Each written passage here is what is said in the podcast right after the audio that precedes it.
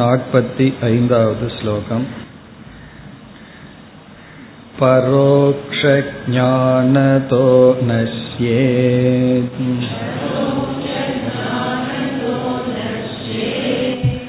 असत्त्वा वृतिहेतुता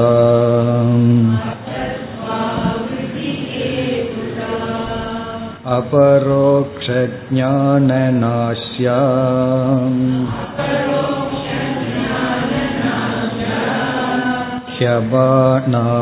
ह्यबाणावृतिहेतुता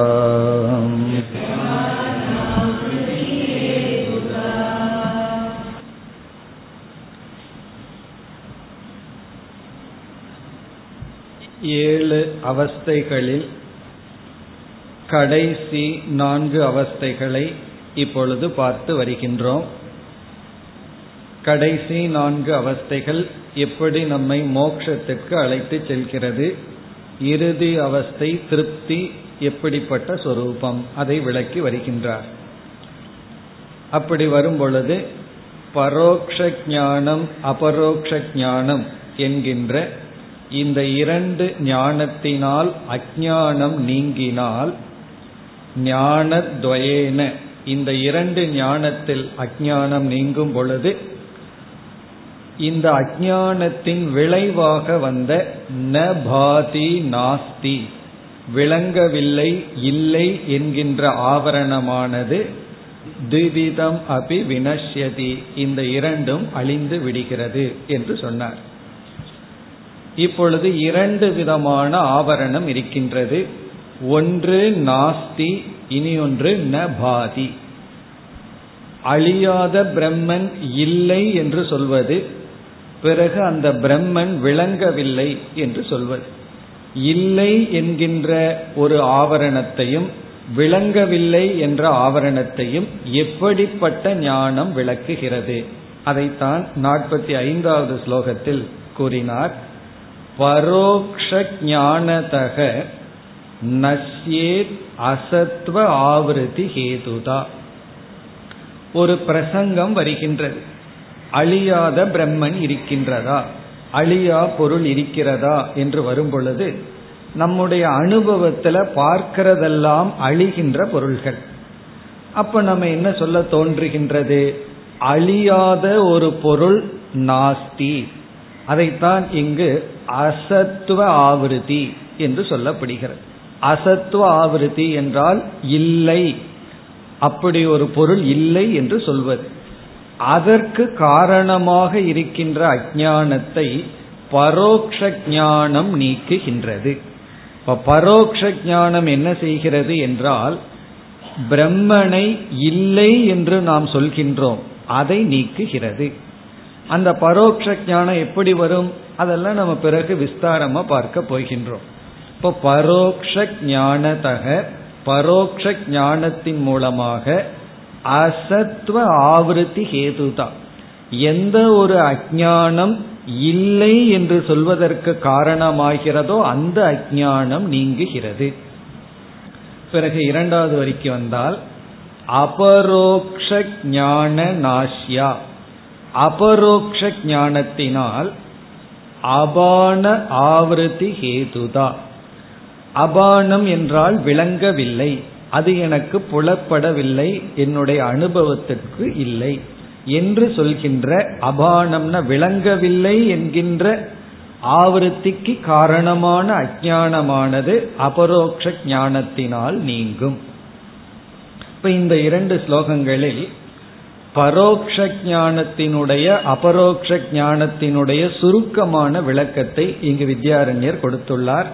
நாம் இனிமேல் இந்த இரண்டு ஞானத்தை பற்றி மிக விஸ்தாரமாக பார்க்க போகின்றோம். மேஜர் டாபிக்கே இந்த அத்தியாயத்தில் நாம் இனி பார்க்க போறது பரோக்ஷ ஞானம்னா எப்படி அபரோக்ஷ ஞானம்னா என்ன அதைத்தான் பார்க்க போகின்றோம். இனி அடுத்த ஸ்லோகத்தில் சோக நிவிருத்தியை கூறுகின்றார். ஏழு அவஸ்தைகளில் சோக நிவிருத்தி என்பது ஆறாவது அவஸ்தை அதை கூறுகின்றார். நாற்பத்தி ஆறாவது ஸ்லோகம்.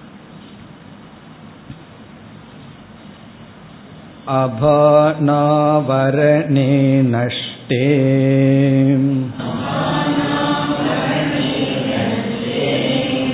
जीवत्वारोपसंक्षयात्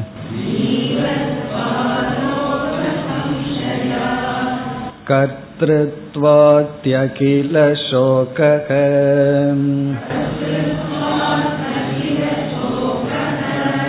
संसाराख्यो निवर्तते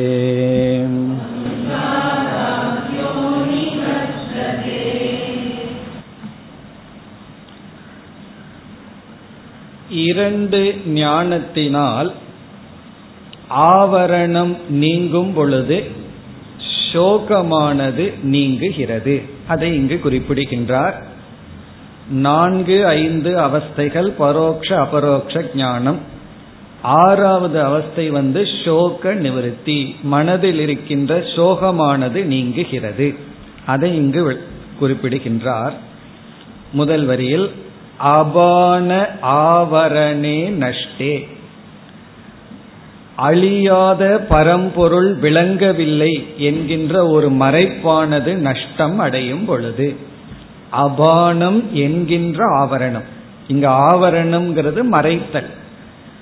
பிரம்மன் விளங்கவில்லை என்று சொல்கின்ற ஒரு மறைத்தலானது நஷ்டே நீங்கும் பொழுது. என்ன ஏற்படுகிறது? ஆவரணம் நீங்கும் பொழுது என்ன ஏற்படுகிறது? ஜீவத்துவ ஆரோப சம்ஷயாத்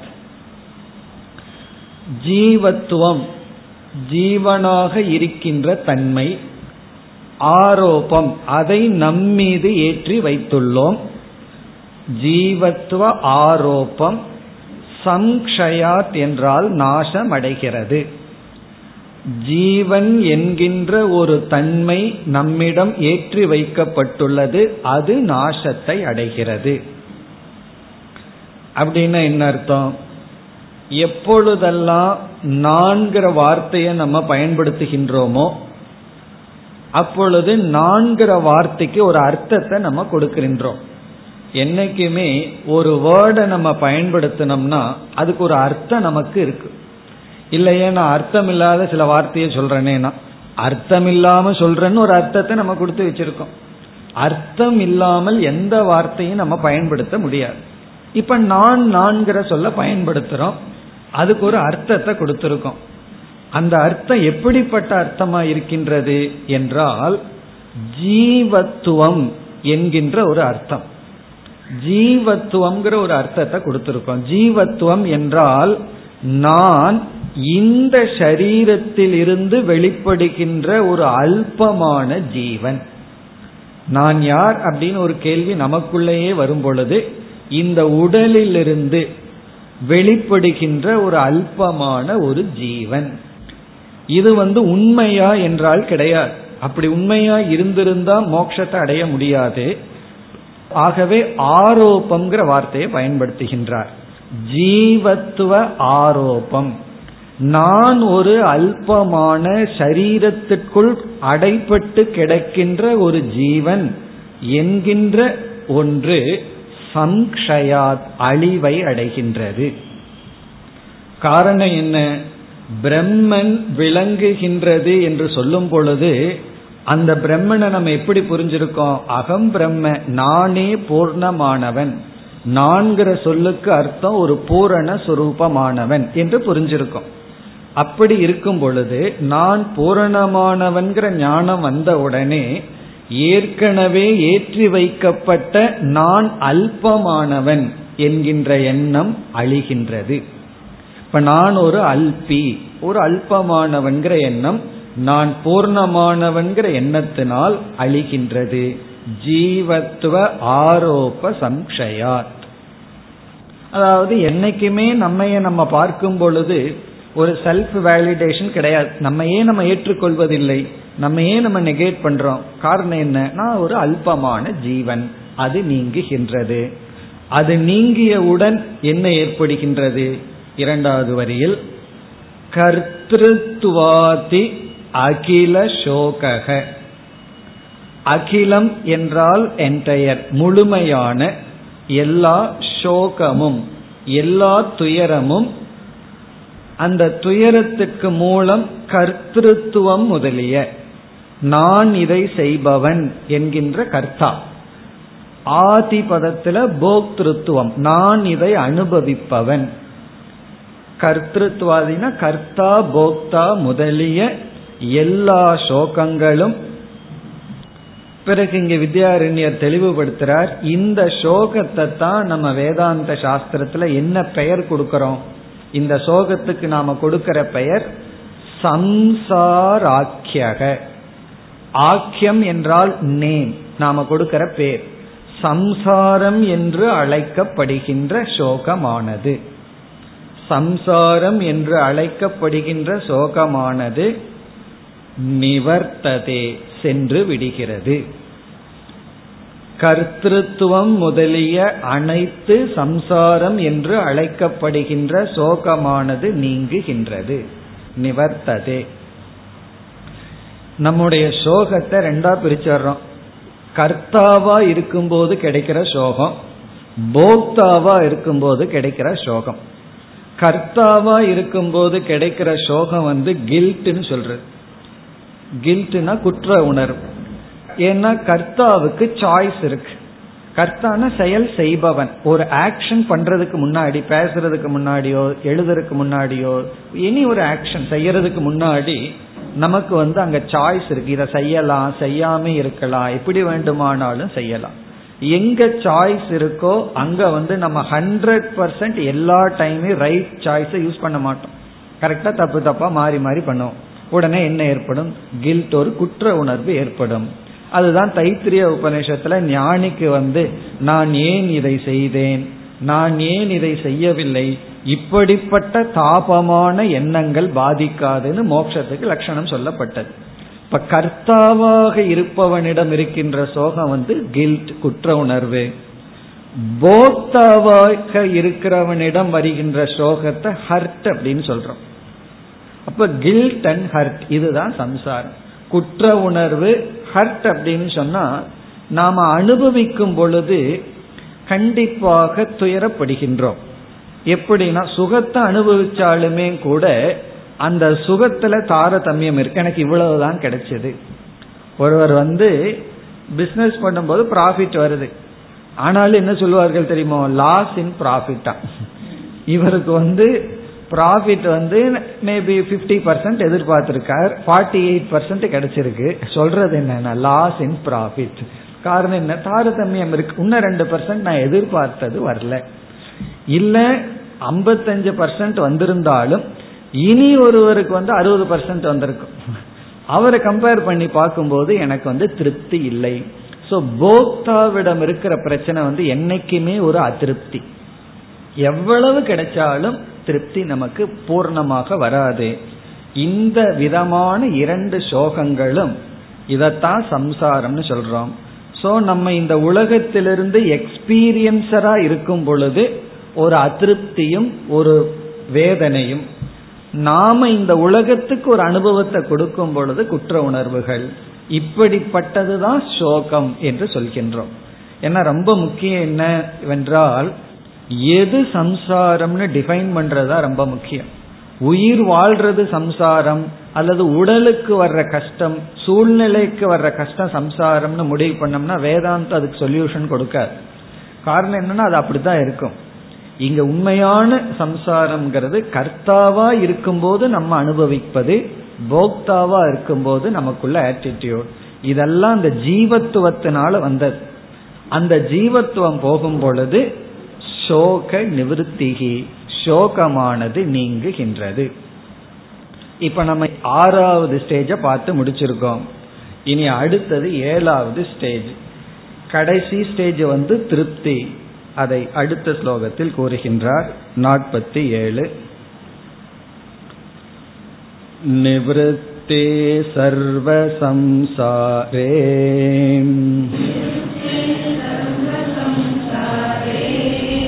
नित्यमुक्तत्वभासनात् निरङ्कुशा भवेत् तृप्तिः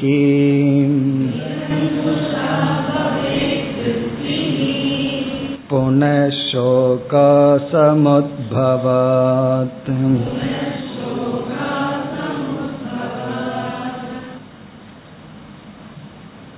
ஏழாவது அவஸ்தை திருப்திகி.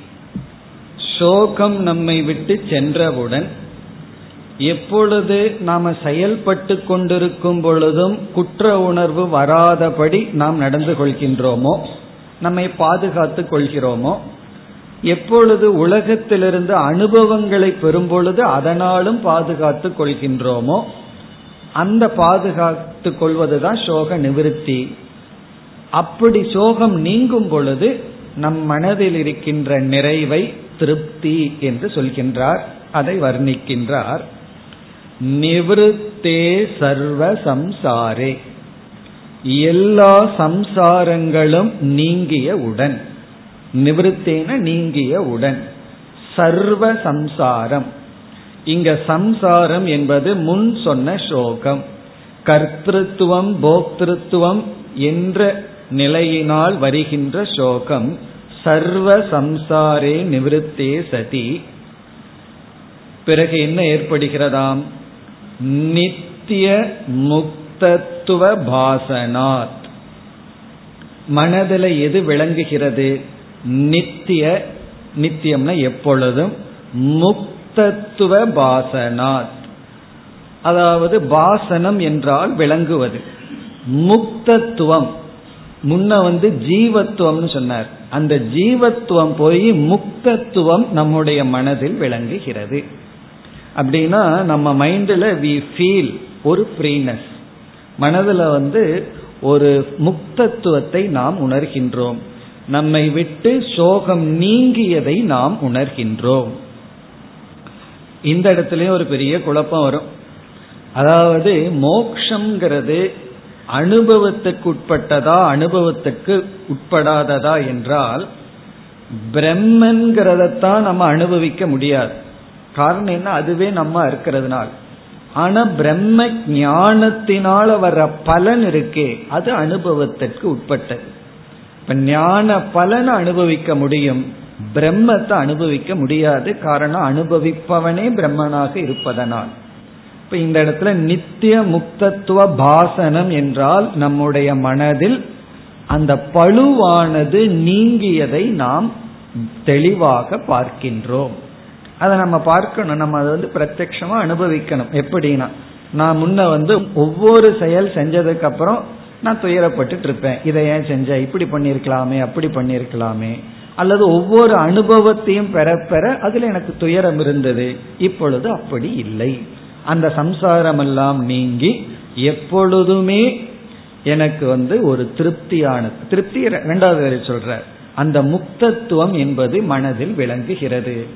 பிறகு அப்பொழுது என்ன இருக்கின்றது மனதில்? இரண்டாவது வரியில் நிரங்குஷா பவே திருப்திகி நிரங்குஷா திருப்திகி பவேத் திருப்தி அப்படின்னா ஒரு நிறைவு மன நிறைவு மன அமைதி என்று கூற வேண்டும். நிரங்குஷா என்றால் தங்குதடை இல்லாமல். நிரங்குஷா அப்படின்னா தங்குதடை இல்லாத ஒரு திருப்தியானது பவேத் ஏற்படுகின்றது. நிரங்குஷா திருப்திகி பவேத். இதிலிருந்து என்ன தெரிகிறது என்றால் இந்த திருப்தி வந்து ஒரு பொருளோடு நாம் இணக்கம் வைப்பதனால் வருகின்ற அனுபவ ரூபம் அல்ல நாம் ஒரு லட்டை சாப்பிட்றோம் பிடிச்சிருக்கு உடனே என்ன சொல்றோம்? ஆனந்தமா இருந்ததுன்னு சொல்லுவோம். அந்த இடத்துலயே சில பேர் பிரம்மத்தை கொண்டு வந்துருவார்கள். பிரம்மானந்தமா இருந்ததுன்னு சொல்லுவோம். ஸோ ஒரு எக்ஸாம்பிள் அவ்வளவுதான். அப்படிப்பட்ட திருப்தி அல்ல. காரணம் என்னன்னா அது வந்து அது ஃபர்ஸ்ட் லட்டுக்கு தான் பிரம்மானந்தம். அவங்க முன்னாடி வந்து ஒரு எட்டு லட்டை சாப்பிட்டு தான் ஆகணும் இல்லைன்னா கொண்டு போடுவோம்னு சொல்லி பாருங்க. நீங்க சுட்டாலும் பரவாயில்ல சாப்பிட முடியாதுன்னு சொல்லுவார்கள். காரணம் என்ன? அந்த திருப்தி குறைஞ்சிட்டு வரும். இப்ப அனுபவத்திலிருந்து வர்ற இன்பங்கள் வந்து அந்த எக்கனாமிக்ஸ் படி லா ஆஃப் டெமினிஷிங் யூட்டிலிட்டின்னு ஒன்று இருக்கு. அப்படியே குறைஞ்சிட்டே வரும் அதனுடைய இன்பம். ஆனா இங்கு வந்து நிரங்குஷா திருப்தின்னு மனதில் அனுபவிக்கின்ற ஒரு சாமான்யமான நிறைவு. நமக்குள்ளேயே ஒரு கேள்வி கேட்டா ஹவ் ஆர் யூன்னு கேட்டோம்னா நம்ம மற்றவங்க கிட்ட தான் கேட்டு பழகியிருக்கோம். நமக்குள்ளேயே கேட்டதில்லை. நீ எப்படி இருக்க? அப்படின்னு நமக்குள்ளேயே கேட்டுக்கணும். கேட்டோம்னா நம்ம வந்து திருப்தக அப்படின்னு பதில் வரும். நமக்குள்ளேயே நான் சந்தோஷமா இருக்கேன். உண்மையிலேயே சந்தோஷமா இருந்தோம்னா யார்கிட்டையும் சொல்ல மாட்டோம். நான் போய் எல்லாத்திட்டையும் சொல்லிட்டு இருக்கோம்னு வச்சுக்கோமே நான் சந்தோஷமா இருக்கிறேன் இருக்கிறேன்னு சொல்லி அது உண்மையிலேயே சந்தோஷமா இல்லைன்னு அர்த்த காரணம் என்ன? அப்படி வெளிப்படுத்துவதே ஒரு இன்செக்யூரிட்டியினுடைய பெயினுடைய வெளிப்பாடு தான் நாம் உண்மையிலேயே சந்தோஷமா இருந்தா அதையும் யாருகிட்டையும் சொல்லி வேலிடேஷன் வாங்கிக்க மாட்டோம் பேசாம இருப்போம். அதுதான் நிரங்குஷா திருப்திகி அப்படி ஒரு மன நிறைவு ஏற்படும். அதைத்தான் ஏழாவது அவஸ்தையான திருப்தி. இனி அடுத்தது வாழ்க்கையில எதை அடைஞ்சாலும் அதை ஒரு காலத்துல இழந்து பழகியிருக்கோம். எதை அடைஞ்சாலும் சரி அதை ஒரு காலத்துல இழந்துருவோம். ஈவன் வந்து பர்த்டேன்னு சொல்லி டுவெண்ட்டி பிப்த் இயர் அடைகிறோம் ஒரு வருஷத்துல அது போயிருது. அப்படி எதை அடைந்தாலும் நம்ம அதை இழந்துடுறோம். உடனே ஒரு சந்தேகம் வரலாம். இப்படிப்பட்ட திருப்தி அடைஞ்சிட்டோமே அது நம்ம விட்டு போயிருமா? ஒரு பயம் நேச்சுரலி வரலாம் அல்ல அது வராது என்று வித்யாரண்யர் குறிப்பிடுகின்றார். புனக மீண்டும் சோக அசமுத்பவாத். மீண்டும் சோகமானது உற்பத்தி ஆகாது. இந்த நிலை ஏற்பட்டு விட்டால் புனக மீண்டும் சோக சோகமானது அசமுத்பவாத் மீண்டும் தோன்றாது. சமுத்பவகன தோன்றுவது. அசமுத்பவாத்னா தோன்றாது. ஆகவே இதை ஒரு ஹேதுவா எடுத்துட்டு ஆகவே அதை நிரங்குஷா திருப்தின்னு சொல்ல முடியும். இல்லைன்னா நிரங்குஷா திருப்தி அல்ல. மீண்டும் மீண்டும் சோகம் வந்ததுன்னா அது நிரங்குஷான்னு சொல்ல முடியாது. தங்கு தடை இல்லாமல் நிரங்குஷான நித்தியா திருப்தி என்றும் உள்ள திருப்தி. என்றும் உள்ள திருப்தின்னு சொல்லிட்டு அது என்னைக்கு என்னை விட்டு போகும்னு கேள்வி கேட்க முடியாது. அது என்றும் உள்ளதுன்னு சொன்னா அது என்றும் உள்ளது. அதாவது ஞானத்தினுடைய ஒரு சுவாவம் என்ன அப்படின்னா அது வந்தா நம்ம விட்டு போகாது. ஆனா அது வராது அதுதான் கஷ்டம்.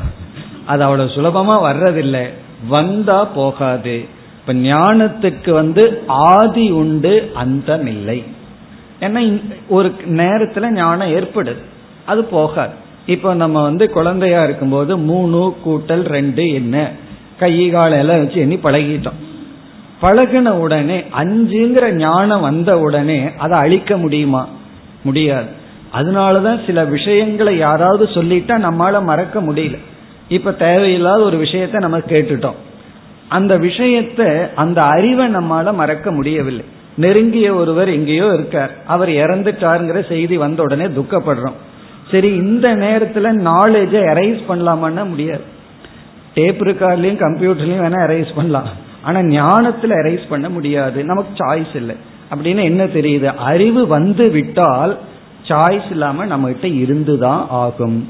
நான் பிரம்மன்னு புரிஞ்சிட்டா அந்த அறிவு நம்மை விட்டு செல்லாது. மீண்டும் அஜானம் வராது. இது ஞானத்தினுடைய தன்மை. அஜானத்தினுடைய தன்மை என்ன தெரியுமோ? அனாதி அந்தவத். அஜானத்திற்கு தோற்றமில்லை ஆனா முடிவு இருக்கு. அதனாலதான் அஜான அனிர்வச்சனீயம். இந்த ஒரு கான்ட்ரடிக்ஷன் குவாலிட்டியோட அஜானமும் இருக்கு ஞானமும் இருக்கு.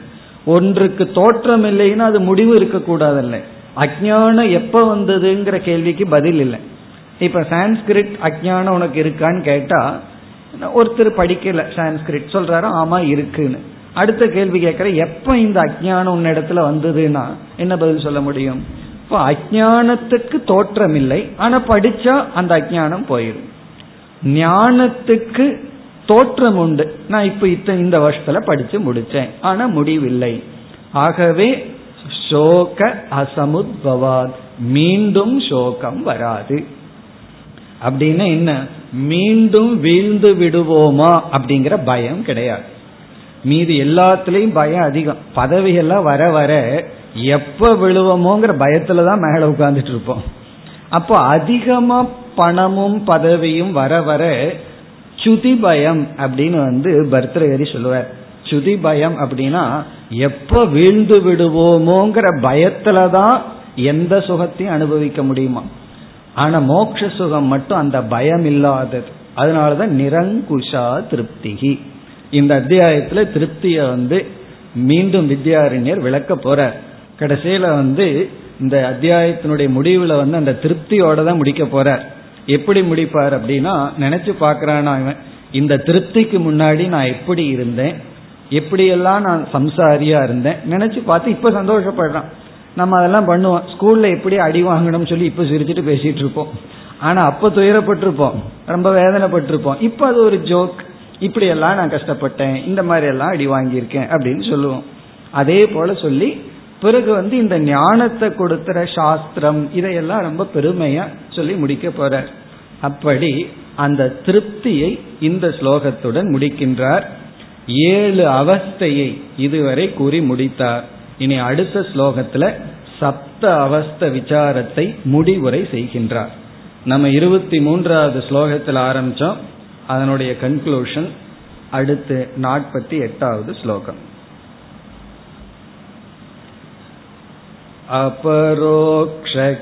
अपरोक्षज्ञानशोक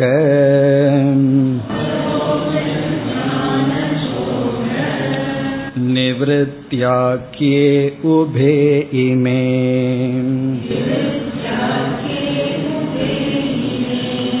अवस्थे जीवगे ब्रूते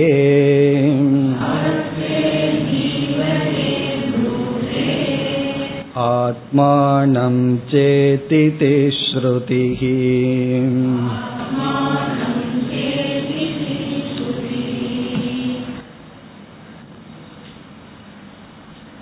ஏழு அவஸ்தைகளை அறிமுகப்படுத்தி இந்த ஸ்லோகத்தில் முடிவுரை செய்கின்றார். இருபத்தி மூன்றாவது ஸ்லோகத்தில் அறிமுகப்படுத்தினார். இந்த நாற்பத்தி எட்டாவது ஸ்லோகத்தில் முடிவுரை செய்கின்றார். இப்ப இந்த அத்தியாயத்தை என்ன நோக்கத்துடன் ஆரம்பித்தார்? பிருகதாரண்யக்கத்துல ஒரு மந்திரத்தை எடுத்துட்டு அதை விளக்க ஆரம்பித்தார். ஆத்மானம் சேத் விஜானியாத்ங்கிற மந்திரத்தை எடுத்துட்டு விளக்க ஆரம்பிச்சார். அந்த மந்திரத்தை விளக்கும் பொழுது திடீர்னு ஒரு ஏழு அவஸ்தைகளை பற்றி பேச ஆரம்பிச்சிட்டார். இவர் பேசிய ஏழு அவஸ்தைகளுக்கும் அந்த மந்திரத்தினுடைய விளக்கத்திற்கு என்ன சம்பந்தம் என்று வரும் பொழுது நான் பேசிய இந்த ஏழு அவஸ்தைகளில் இரண்டு அவஸ்தைகள் தெளிவாக இந்த மந்திரத்தில் குறிப்பிடப்பட்டுள்ளது என்று சம்பந்தம் கொடுக்கிறார். நான் இந்த ஏழு அவஸ்தைய பேசினதுக்கு காரணம் நான் விளக்கத்திற்கு எடுத்துக்கொண்ட மந்திரத்துல இந்த ரெண்டு அவஸ்தைகள் முதல் வரியில் சொல்லப்பட்டுள்ளது என்று சொல்றார். மீதி அவஸ்தைகள் எல்லாம் மந்திரத்தில் இல்ல இவராக சேர்த்தி கொண்டது. அதுதான் விளக்க ஆசிரியரனுடைய இது. அதாவது கடமை. இப்போ ஒரு ஸ்லோகத்துக்கு விளக்கம் கொடுக்கறோம்னா அந்த ஸ்லோகத்தை அப்படியே கீழே எழுதுனா அதுக்கு பேர் விளக்கம் இல்லை. அல்லது டிரான்ஸ்லேஷன் பண்ணாலும் அதுக்கு டிரான்ஸ்லேஷன் தான் பேரே தவிர விளக்கம் இல்லை. விளக்கம்னு சொல்லும் பொழுது அந்த ஸ்லோகத்தை புரிஞ்சுக்கிறதுக்கு ஸ்லோகத்துல இல்லாத கருத்தை கொஞ்சம் சேர்த்து சொல்லணும்.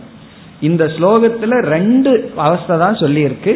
நான் அதை விளக்குவதற்கு மற்ற அவஸ்தைகளை கூறியுள்ளேங்கிற அர்த்தத்துல கூறுகிறார். ஸ்லோகத்துல என்னமோ இங்க ஆத்மானம் சேத்துங்கிற மந்திரத்துல ரெண்டு அவஸ்தை தான்.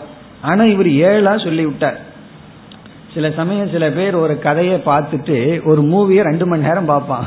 இவன் கதை சொல்லும்போது நாலு மணி நேரம் சொல்லுவான். காரணம் என்ன? நம்ம கொஞ்சம் கதை விடுறது சேர்த்து அப்படி இங்க வித்யாரண்யர் பண்ணியிருக்கார். இங்க மந்திரத்திலேயோ ரெண்டு அவஸ்தை தான் சொல்லியிருக்கு. நான் மீதி அஞ்செல்லாம் ஏன் சேர்த்துனேன்னா விளக்குவதற்காக. அது அப்படி இங்கு சொல்கின்றார். முதல் வரியில் அபரோக்ஷ ஞான அபரோக்ஷ ஞானம் என்ற ஒரு அவஸ்தை பிறகு வந்து சோக நிவிருத்தி ஆக்கி சோக நிவிருத்தி என்ற பெயரை உடைய இப்ப ரெண்டு அவஸ்தை இவர் கூறிய ஏழு ஸ்டெப்ல ஏழு அவஸ்தைகள்ல இந்த ரெண்டு அவஸ்தை அபரோக்ஷ ஞானம் சோக நிவிருத்தி. இந்த அபரோக்ஷ ஞானம் எத்தனாவது அவஸ்தை? ஞாபகம் இருக்கோ? அபரோக்ஷ ஞானம்ங்கிறது ஐந்தாவது அவஸ்தை சோக நிவர்த்திங்கிறது ஆறாவது. இந்த இரண்டும் உபே. இமே. இமேன இந்த உபே இரண்டும் இந்த இரண்டும் அவஸ்தே இரண்டாவது வரியில் இந்த இரண்டு அவஸ்தைகளும் ஜீவகே புரூதே. ஜீவனிடம் இருப்பதாக சொல்கின்றது. ஜீவகேனா ஜீவனிடம் இருப்பதாக ஜீவன் அனுபவிப்பதாக கூறுகின்றது. யார் கூறுகிறார்கள்? ஆத்மானம் சேத் இது ஸ்ருதிகி முதலில் அறிமுகப்படுத்திய ஆத்மானம் சேத் என்று ஆரம்பிக்கின்ற ஸ்ருதி ஆனது இங்க ஸ்ருதி சப்ஜெக்ட் புரூதேங்கிற. இந்த இரண்டு அவஸ்தைகளும் ஜீவனிடம் இருப்பதாக கூறுகின்றது. இப்ப இதுல என்ன இங்க குறிப்பிடுகின்றார் என்றால் தன்னுடைய சப்த அவஸ்தைக்கு பிரமாணத்தை கூறியுள்ளார். நான் ஏழு அவஸ்தையை அறிமுகப்படுத்தி உள்ளேன் இது வந்து என்னுடைய கற்பனை அல்ல உபனிஷத்தில் கூறப்பட்ட கருத்து தான் இந்த இரண்டு அவஸ்தைகளும் மந்திரத்தில் சொல்லப்பட்டுள்ளது. இனி மந்திரத்தில் எந்த இடத்துல சொல்லப்பட்டுள்ளது என்றால் ஆத்மானம் சேத் விஜானியாத் அயமஸ்மீதி பூருஷக. இதுல அயம்ங்கிற சொல். ஏன்னா நம்ம இப்ப வந்து அயம்ங்கிற சொல்லுக்கான விளக்கத்துல தான் இருக்கோம். அதுல வந்து அயம்னு ஒரு சொல் இருக்கு. அந்த சொல்லுக்கான விளக்கத்தை பத்தொன்பதாவது ஸ்லோகத்தில் ஆரம்பிச்சு தொண்ணூத்தி ஆறாவது ஸ்லோகம் வரைக்கும் அதுதான் விளக்கம். ஒவ்வொரு சொல்ல எடுத்துட்டு நம்ம விளக்கம் பார்த்துட்டு இருக்கோம். இந்த அயங்கிற சொல் வந்து செல்ஃப் எவிடென்ட் மிக தெளிவாக அப்படிங்கிற அர்த்தத்தை குறிக்கின்றது. அதைத்தான் இங்க வந்து சொல்றார். அயங்கிற சொல் மூலமாக அபரோக்ஷ ஞானமும். இந்த மந்திரத்தினுடைய அர்த்தம் என்ன? ஆத்மானம் தன்னை ஒருவன் இந்த பிரம்மனாக அறிவானாகில் என்று அபரோக்ஷ ஞானமாக பிரம்மத்தை அறிதல் என்பது முதல் வரியிலும் பிறகு சோக நிவர்த்தி இரண்டாவது வரியில் அங்கு சொல்லப்பட்டுள்ளது. இரண்டாவது வரி என்ன? அந்த மந்திரத்தினுடைய கிமிச்சன் கசிய காமாய சரீரம் அணுசஞ்சரேத் தன்னை அவன் ஏன் துயரப்படுத்திக் கொள்வான்? இந்த ஞானத்தை அடைந்ததற்கு பிறகு ஒருவன் தன்னை துயரப்படுத்தி கொள்ள மாட்டான். அப்படின்னா தனக்குத்தானே கஷ்டத்தை கொடுத்து கொள்ள மாட்டான். இதுல இருந்து உபனிஷத் நமக்கு ஒரு பெரிய ரகசியத்தையும் கொடுத்துருக்கு. நம்ம எல்லாம் என்ன சொல்லுவோம்? எனக்கு அவன் கஷ்டத்தை கொடுத்தான் இவன் கஷ்டத்தை கொடுத்தான்னு சொல்லி நம்முடைய துயரத்துக்கு மற்றவங்களை பழி போடுவோம். ஆனா உபனிஷத்தினுடைய விஷன்ல நம்முடைய துயரத்திற்கு நாம தான் காரணம். நம்முடைய துயரத்திற்கு நம்ம தான் காரணம். இல்லையா அவன் இப்படி சொன்னதுனால தானே நான் ஹர்ட் ஆனேன்னா? சொல்றதுக்கு அவங்ககிட்ட சாய்ஸ் இருக்கு. அதை எப்படி பொருள்படுத்தணுங்கிறது நம்ம சாய்ஸ் தானே? பைத்தியகாரே ஏதோ ரோட்ல சொல்லிட்டு போறான். அதையெல்லாம் நம்ம நினைச்சு துயரப்படுறோமா? ஆகவே நாம் இந்த உலகத்தில் கிடைக்கின்ற அனுபவங்களை பொருள்படுத்துற விதத்துல நம்மை நாம் துயரப்படுத்தி கொள்கின்றோம். அதனாலதான் ஒருவர் சொல்லுவார் இந்த உலகத்திற்கு துயரத்தை கொடுக்கும் சக்தியை கொடுத்ததே நம்ம தான் நாம தான் இந்த உலகத்துக்கு நம்மைய துயரப்படுத்துற சக்தியை கொடுத்து மேலோட்டமா அந்த உலகம் துயரத்தை கொடுக்கிற மாதிரி நினைக்கிறோம். ஆனா இந்த ஞானத்தை அடைந்ததற்கு பிறகு ஒருவன் தன்னை துயரப்படுத்தி கொள்ள மாட்டான். அது வந்து சோக நிவர்த்தி. சோகத்திலிருந்து அவன் விடுதலை அடைவான். இந்த இரண்டு அவஸ்தைகள் ஜீவகே. ஜீவனிடம் இருப்பதாக ஆத்மானம் சேத் என்ற ஸ்ருதியானது கூறியுள்ளது. இதுல வந்து பல விசாரங்கள் பார்த்தோம். முதல்ல பத்தாவது மனிதன் உதாரணமா எடுத்தார். பத்து பேர் ஆத்த கடந்து அந்த பத்தாவது மனிதனுடைய ஏ உதாரணமா வச்சுட்டு ஏழு அவஸ்தைகளையும் அந்த பத்தாவது மனிதனிடம் காட்டினார். பிறகு வந்து ஆத்ம விஷயத்துக்கு வந்தார். அஜானத்தில் ஆரம்பிச்சு திருப்தி வரை அறியாமையிலிருந்து திருப்தி வரை ஆத்ம விஷயத்துல பொருத்தினார். பிறகு இந்த ஏழு அவஸ்தைகளையும் இரண்டா பிரிச்சார். முதல் மூன்று அவஸ்தைகள் வந்து துயர சுரூபமானது. அஜானம் ஆவரணம் விக்ஷேபம். மீதி நான்கு வந்து மோக்ஷ மார்க்கம் கடைசி மோக்ஷஸ்வரூபம் அப்படி பிரிச்சார். அதற்கு பிறகு ஒரு விசாரம் வந்தது. விக்ஷேபம்னு சொல்லும் பொழுது சிதாபாசன்னே சொல்லிட்டா. முதல் இரண்டு அவஸ்தைகள் வந்து சிதாபாசனுக்கு வராது பிரம்மத்துக்கு வரும் அப்படிங்கும் போது அவர் என்ன சொன்னார்? எல்லாமே பிரம்மன் தான் ஆதாரமா இருக்கு. ஆகவே அனைத்து அவஸ்தைகளும் ஜீவனிடம்தான்.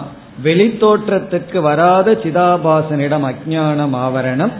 வெளித்தோற்றத்திற்கு வந்த சிதாபாசனிடம் மற்ற அவஸ்தைகள்னு சொல்லி பிறகு கடைசி நான்கு அவஸ்தைகளையும் விளக்கினார். பரோட்ச ஞானம் அபரோக்ஷ ஞானம்னு விளக்கி இதோட ஒரு தலைப்பை முடிவு செய்கின்றார். ஏழு அவஸ்தையை ஆரம்பிச்சவர் இங்கதான் நம்ம விட்டார். இனி வந்து வேற ஒரு கருத்துக்கு வர இருக்கின்றார் நாற்பத்தி ஒன்பதாவது ஸ்லோகம் अयमित्यपरोक्षत्वात् अपरोक्षत्वम्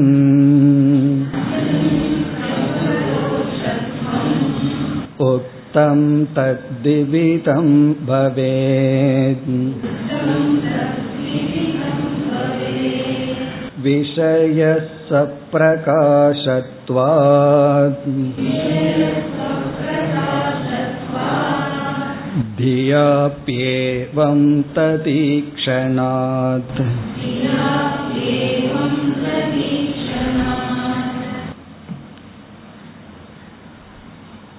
இந்த நாற்பத்தி ஒன்பதாவது ஸ்லோகத்தில் ஆரம்பித்து தொண்ணூத்தி ஆறாவது ஸ்லோகம் வரை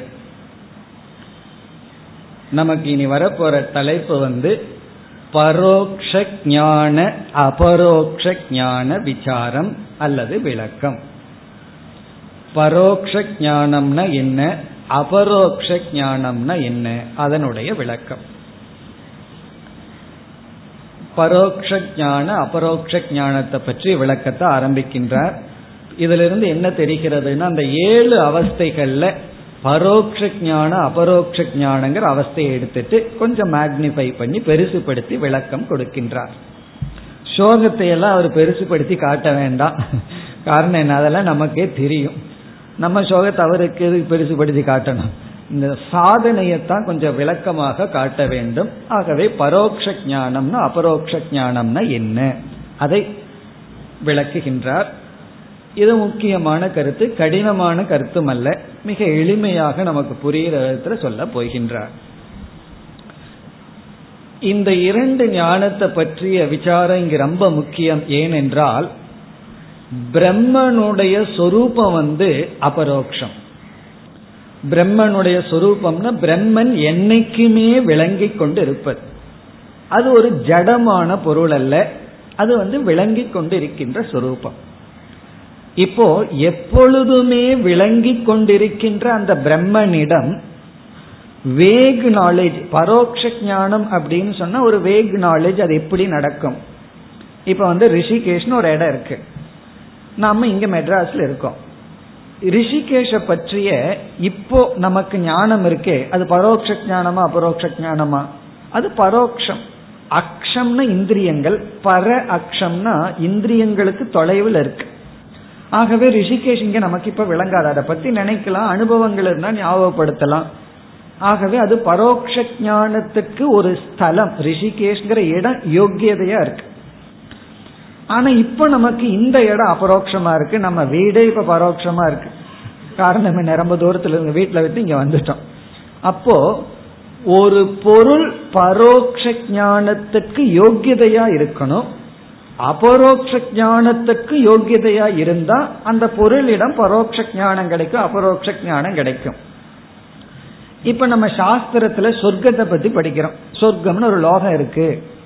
புண்ணியம் பண்ணி ஞானம் எல்லாம் அடையலைன்னா இறந்ததுக்கு அப்புறம் அங்க போகலாம் இப்ப சொர்க்கத்தை பற்றிய ஞானம் அபரோக்ஷ ஞானத்துக்கு யோகியதையான்னு கேட்டா கண்டிப்பா கிடையாது. அது என்னைக்குமே பரோட்ச ஞானத்துக்கு தான் அந்த பொருள் யோகியதையா இருக்கு அர்ஹதையா இருக்கு.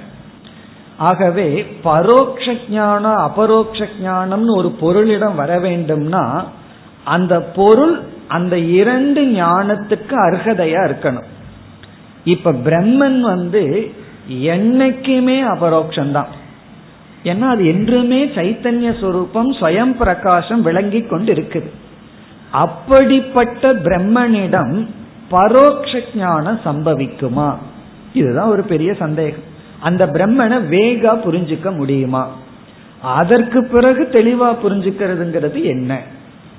இது ஒரு பெரிய சந்தேகம் நமக்கு வருது. அப்படி நம்ம வேகா புரிஞ்சிட்டோம் அப்படின்னா அதை பரோட்ச ஞானம்னு சொல்ல முடியாது. அது பிரமைன்னு தானே சொல்லணும். அது ஒரு விசாரமும் நடைபெற இருக்கு.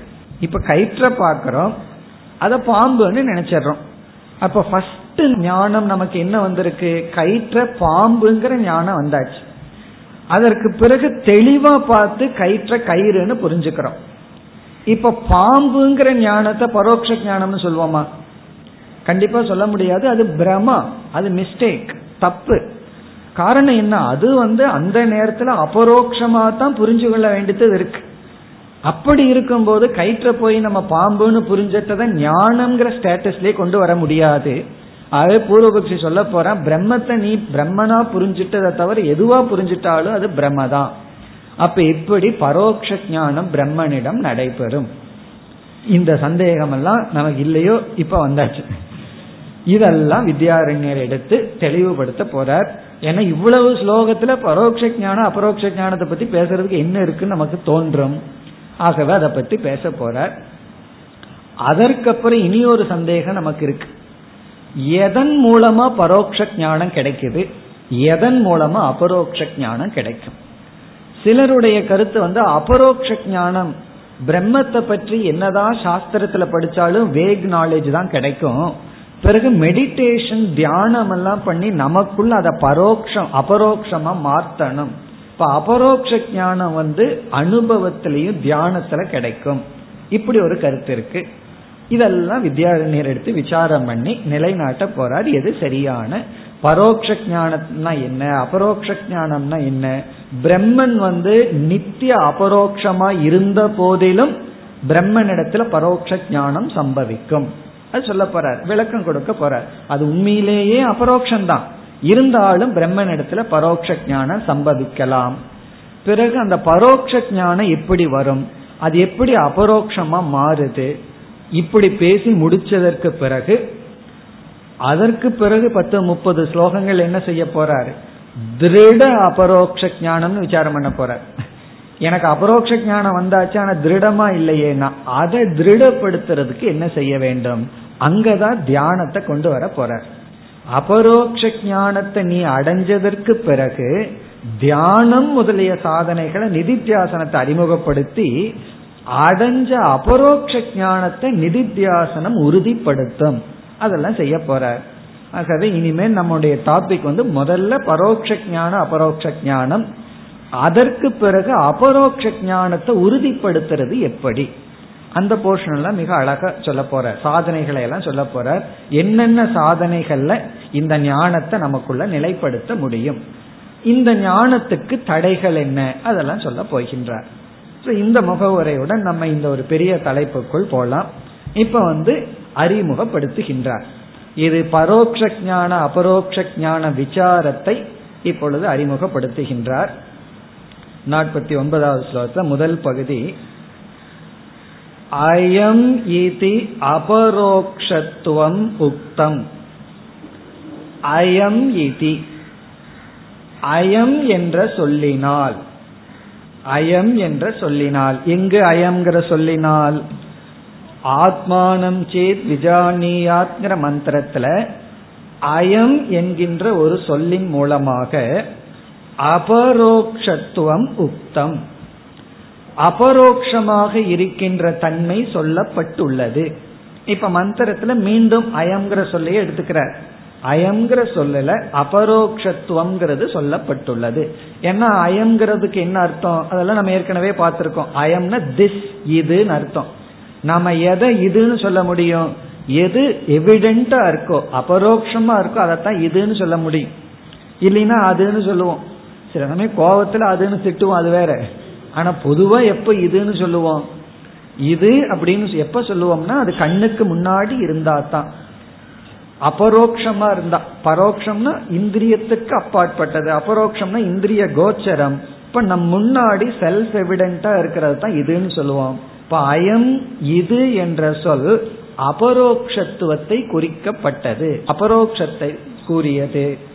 இனி சொல்றார் தது திவிதம் பவே. அந்த அபரோக்ஷம் இரண்டு வகைப்படும். தது அபரோக்ஷத்துவம். தது அபரோக்ஷத்துவம் த்விவிதம் பவே அந்த அபரோக்ஷம் என்பது இரண்டு வகைப்படும். இந்த ஸ்கூல்ல கிளாஸ் எடுக்கிற மாதிரி எழுதுற வரிசையா முதல்ல வந்து அபரோக்ஷம் சொல்லப்பட்டுள்ளது. அது இரண்டு வகைப்படும். அப்படித்தானே நம்ம எல்லாம் படிச்சிருக்கோம் அந்த காலத்துல. சரி அந்த இரண்டு வகை என்ன? அதை இரண்டாவது வரியில சொல்ற அது ஏற்கனவே இவர் அறிமுகப்படுத்தினது தான். நம்ம பார்த்திருக்கோம். அதே கருத்தை இங்க அறிமுகப்படுத்தி விசாரத்துக்காக அறிமுகப்படுத்தி எடுத்துட்டு போறார். என்ன இரண்டு வகைப்படும்? விஷய சப்பிரகாசத்வாத். இந்த இரண்டு வகைப்படும் அந்த இரண்டுக்கான ஹேதுவை ரெண்டாவது வகையில கொடுக்கிறார். அந்த இரண்டு என்னங்கிறத பார்த்துட்டு அந்த ஹேதுவுக்கு போவோம். அதுல முதலானது வஸ்துவிடம் இருக்கின்ற அபரோக்ஷங்கிற தன்மை. ஒரு ஆப்ஜெக்டுக்கு இருக்கிற தன்மை.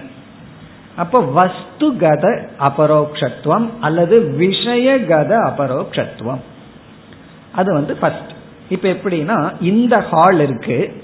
இந்த ஹால் வந்து இப்ப வந்து எப்படிப்பட்ட தன்மையுடன் இருக்கு? அபரோக்ஷங்கிற தன்மையுடன் இப்பொழுது இருக்கு. நம்ம வீட்டுக்கு போன உடனே இது பரோட்சம் ஆயிரும் ஆகவே இந்த ஹால் இப்பொழுது அபரோக்ஷங்கிற தன்மையுடன் கூடி இருக்கிறது. அப்ப அபரோக்ஷங்கிறது எதற்கு குவாலிபிகேஷன் ஆகுது? எதற்கு அஜெக்டிவ் ஆகுது? ஒரு ஆப்ஜெக்டுக்கு கண்ணு முன்னாடி இருக்கிற ஆப்ஜெக்ட் வந்து செல்ஃப் எவிடென்டா இருக்கு. இப்ப அபரோக்ஷத்துவங்கிறது விஷயத்தினுடைய தன்மையாக ஒன்று. இரண்டாவது ஞானத்தினுடைய தன்மை. இரண்டாவது அபரோக்ஷங்கிறது ஞான அபரோக்ஷம். ஞானம் என்கின்ற இடத்தில். ஞான பிறகு விஷயம். அறிவுல இருக்கிற அபரோக்ஷம் பொருள் இருக்கிற அபரோக்ஷம்.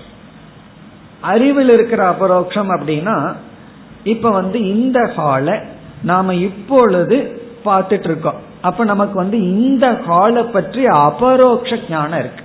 இப்ப ஞானத்தில் இருக்கிற அபரோக்ஷம். பிறகு நம்ம வீட்டை பற்றியது வந்து பரோட்ச ஞானம். அப்ப ஞானத்தை ரெண்டா பிரிக்கிறோம். ஒன்று இப்ப நம்ம வீட்டை நினைச்சோம் அப்படின்னா பரோட்ச ஞானம். இந்த ஹால் இந்த கிளாஸ் இதை பார்த்துட்டு இருக்கும்போது அது அபரோக்ஷம். இப்ப அபரோக்ஷமான ஞானம் பரோக்ஷமான ஞானம். அபரோக்ஷமான விஷயம் பரோக்ஷமான விஷயம். அப்படின்னு விஷயம் இரண்டு வகைப்படும். தூரத்தில் இருக்கிற விஷயம் நம்ம முன்னாடி இருக்கிற விஷயம். முன்னாடி இருக்கிற விஷயத்தை பற்றி அறிவு தூரத்தில் இருக்கிற விஷயத்தை பற்றி அறிவு. அப்படின்னு அறிவு ரெண்டு விதம். பொருள் ரெண்டு விதம் என்று அறிமுகப்படுத்துறார். அதுதான் இங்கு செய்கின்றார் அறிமுகப்படுத்தி பிறகு விசாரத்துல ஈடுபட போறார். ஏன்னா இந்த விசாரம் போகணும் அப்படின்னா இந்த ரெண்டு கருத்தை நம்ம முதல்ல புரிஞ்சுக்கணும். ஆப்ஜெக்டுக்கும் அபரோக்ஷம் பரோக்ஷம்ங்கிற ஒரு ஸ்டேட்டஸ் இருக்கு.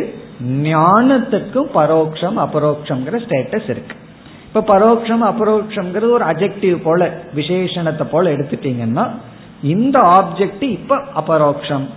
பிறகு வந்து இப்ப இந்த கிளிப் இருக்கு. இது வந்து அபரோக்ஷமா இருக்கு. நான் கையில மறைச்சிட்டேன். உடனே பரோக்ஷம் ஆயாச்சு. இப்ப இந்த பொருளுக்கு அப்படி ரெண்டு தன்மை இருக்கு. ஞானத்துக்கு ரெண்டு தன்மை இருக்கின்றது. அதை அறிமுகப்படுத்தி இந்த ரெண்டு இருக்குங்கிறதத்தான் இரண்டாவது வரியில் குறிப்பிடுகின்றார். விஷய சப்பிரகாசத்வாத் விஷயமானது சுயமாக பிரகாசிக்கொண்டு இருப்பதனால் விஷயத்தில் இருக்கின்ற அபரோக்ஷத்துவம் என்பது ஒரு விதம். அந்த விஷயம் வந்து அபரோக்ஷமா இருக்கிறதுக்கு காரணம் பிரகாசமா இருக்கிறதுனால. இங்க பிரம்மத்தை மனசுல வச்சுட்டு சொல்ற. பிரம்மன்கிற விஷயம் ஸ்வப்பிரகாசத்வா அது சுயமாக பிரகாசித்து கொண்டு இருப்பதனால் அல்லது ஏதோ ஒரு ஆப்ஜெக்ட் அது பிரகாசமா இருந்ததுன்னா அது அபரோக்ஷம்னு சொல்லலாம். ஈவன் நம்ம முன்னாடி இருக்கிற ஒரு பானை அது பிரகாசமா இருக்கிறதுக்கு சூரியனுடைய ஒளிய நாடு இருக்கு. இருந்தாலும் இப்ப அது பிரகாசமா இருக்கு. நம்மளும் அதை பார்த்துட்டு இருக்கோம். ஆகவே அது அபரோக்ஷம். இப்ப விஷய சொப்பிரகாசத்வாத். விஷயமானது பிரகாசித்துக் கொண்டிருந்தால் விஷயத்தில் உள்ள அபரோக்ஷத்துவம். இனி இரண்டாவது தியா அபி ஏவம் தது ஈக்ஷனாத்.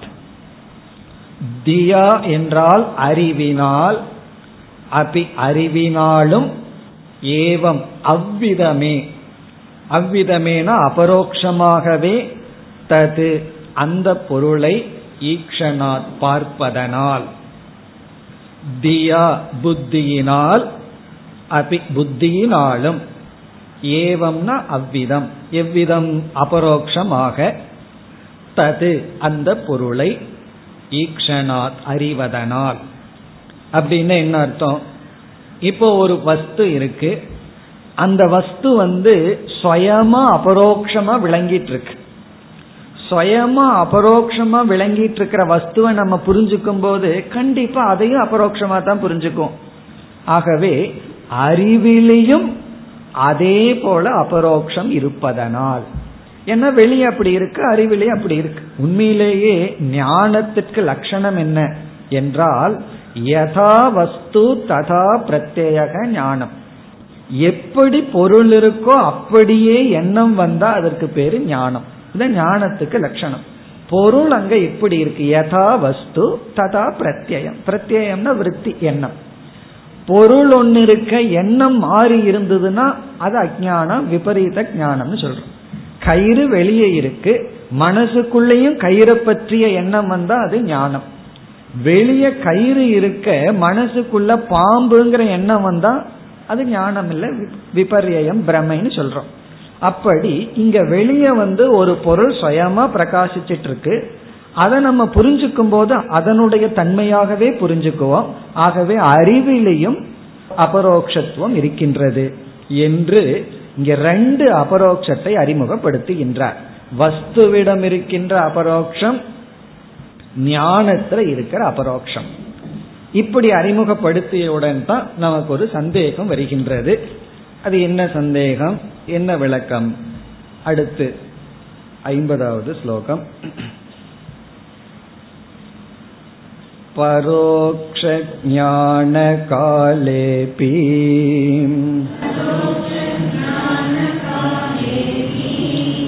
विषयः सप्रकाशता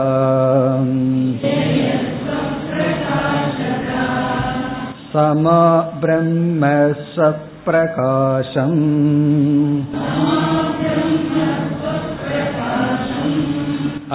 अस्तीत्येवं विबोधनात्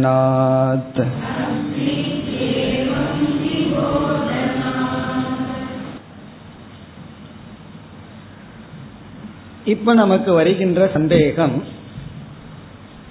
ஒரு வஸ்து எப்படி இருக்கோ அந்த வஸ்துவை பற்றி அப்படியே மனசுல ஞானம் வந்தா தான் சரியான ஞானம் இங்கு பிரம்மன் வந்து என்னைக்குமே அபரோக்ஷ சொரூபம். அந்த பிரம்மனிடம் இருள் அப்படிங்கிறது கிடையாது. என்னைக்குமே அது விளங்கி கொண்டிருக்கின்ற சொரூபம். அப்படி இருக்கும் பொழுது அப்படிப்பட்ட பிரம்மனை பரோட்சமாக எப்படி அறிய முடியும்? அதுதான் இங்க கேள்வி. அந்த பிரம்மனிடத்தில் பரோக்ஷ ஞானம் எப்படி சம்பவிக்கும்? அப்படி சம்பவிக்கிறது அப்படின்னா என்ன அர்த்தமாகுதுன்னு பூர்வபக்ஷி சொல்றான் அந்த பிரம்மன் பரோட்சமா மாறிடுதா அப்படின்னு கேக்குறான் நம்ம கிட்ட நீ வந்து அபரோக்ஷமா இருக்கிற பிரம்மத்தை பரோட்சமா புரிஞ்சுக்கிற காலத்துல அந்த பிரம்மன் பரோட்சமா மாறி இருக்கான்னு கேக்குறான்.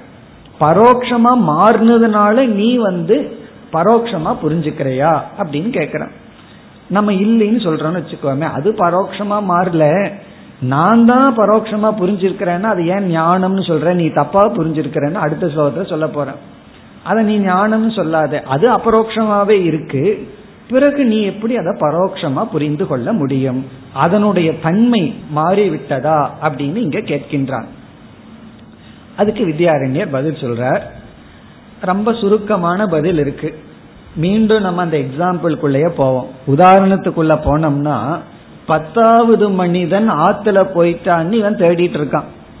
இந்த பத்தாவது மனிதன் அபரோக்ஷ பரோக்ஷரூபமா பரோக்ஷ அது வந்து அவன் அபரோக்ஷரூபமாவே இருக்கான். ஏன்னா இவனை தானே தேடிட்டு இருக்கான். ஆனா இனி ஒருவர் வந்து உபதேசம் பண்ணும்போது எடுத்த உடனே நீ தாண்டான்னு சொல்லாம அந்த உபதேசத்துல ஒரு படியா சொல்லிடுறாரு. முதல்ல என்ன சொல்லிடுறாரு? பத்தாவது மனுஷன் இருக்கான்னு சொல்லிடுறாரு. இவர் எடுத்த உடனே நீதான்னு சொல்றதுக்கு பதிலா பத்து பேர் இருக்கிறார்கள். பத்தாவது மனிதன் இருக்கிறான்னு சொல்லிடுறார். உடனே இவனுக்கு ஒரு ஞானம் வருது. என்ன ஞானம் வருது? பத்தாவது மனிதன் ஆத்துல போகல அவன் இருக்கான். இந்த ஞானத்தை தான் பரோக்ஷ ஞானம் அப்படின்னு சொல்ற பத்தாவது மனிதன் இருக்கா? அப்ப இங்க என்ன சொல்றார்? அபரோக்ஷமான வஸ்துவிடமும் பரோக்ஷ ஞானம் சம்பவிக்கும். அப்படி சம்பவிக்கும் பொழுது அந்த வஸ்துவினுடைய அபரோக்ஷத்தன்மை அப்படியே இருக்கும். அதையும் சொல்ற. இந்த வஸ்து வந்து பரோட்சமா மாறல. அந்த வஸ்து அது அபரோக்ஷமாகத்தான் இருக்கு. அந்த அபரோக்ஷமாகவே அந்த வஸ்து இருக்கும் பொழுதும் நாம் பரோட்ச ஞானத்தை அடைய முடியும். ஒரே ஒரு வார்த்தை தசமவது. பத்தாவது மனிதனை போல. இந்த பத்தாவது மனிதன் செஞ்ச தப்பு நமக்கு எவ்வளவு உதவியா இருக்கு? பெரிய கருத்தை இந்த பத்தாவது மனிதன்ல இருந்து நம்ம வந்து கண்டுபிடிச்சோம் அதே போல பாம்பு. பாம்பை பார்த்து கஷ்டப்பட்டமோ இல்லையோ? வேதாந்தத்துக்கு பாம்பை பார்க்குற மாதிரி ஒரு பெஸ்ட் எக்ஸாம்பிள் எங்கேயும் கிடையாது. வேற ரீப்ளேஸ்மெண்டே கிடையாது. அதே போல பானை. பானை பாம்பு பத்தாவதால் இதை விட்டுட்டு வேதாந்தம் சொல்லுங்கன்னா சொல்ல முடியாது. இதுதான் வேதாந்தம். இந்த எக்ஸாம்பிளை வச்சுட்டு தான் நம்ம வேதாந்தத்துல முக்கியமான கருத்தை சொல்ல முடியும். அப்படி இவர் இங்கு சொல்லி பிரம்மன் அபரோக்ஷமாக இருக்கின்ற போதிலும் அதை பரோட்சமாக புரிந்து கொள்ள முடியும் என்று பதில் கூறுகின்றார். அடுத்த வகுப்பில் தொடர்வோம்.